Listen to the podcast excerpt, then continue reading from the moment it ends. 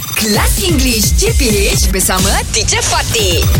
Good morning, teacher. Morning, teachers. Good morning. Good Yeah. morning. Okay, I want to continue with this casual, formal way of, Of course, expressing can, of yourself. course. Of course, teacher. All right, this is the formal version. huh? Okay. Uh, please give my regards to so and so. Ah, uh, say hi to your family. Eh, Wonderful. ah, no, that is the word lah, actually. Betul. Say hello to your family. Say hello to your family. Ah, so that's more casual. Okay. Yeah. Mm. What about upon your arrival, please do so and so so so so. Ha. When you reach here, just call me. Yes. Give me a when- call. Yes. Give me a Or- call. Or as soon as you get here. Uh-huh. As soon as you get here, give me a call. Ah, very Oh. Yes. good. Very Alright. good. Yeah. Okay. What about?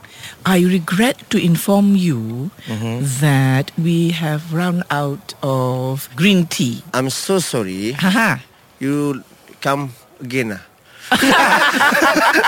Okay. okay. Maybe Susah maybe sikit, ah. something like no. No tak susah. Ah, Betul kan? dia kata I'm so sorry but we've run out. Of Oh, green tea. we run out. je.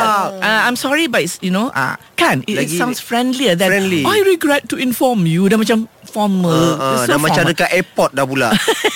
Or I hate to say this but we've run out of green tea. Yes. Oh, I run hate to out. say this. Ah, I hate to say this. Or macam you said just now, I'm sorry but we've run out of green tea.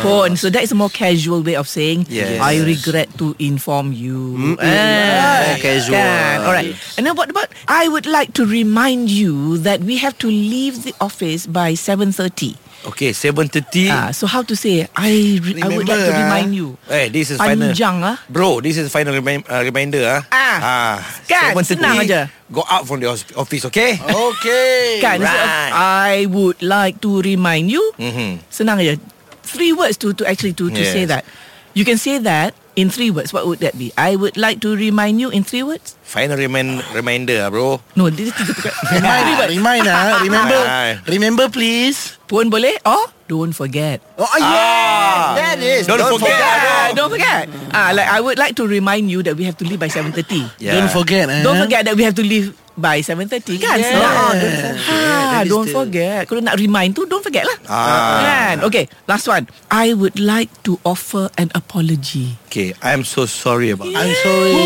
Amazing. Kan? Kan? I'm Yeah. sorry. For, ya lah kan?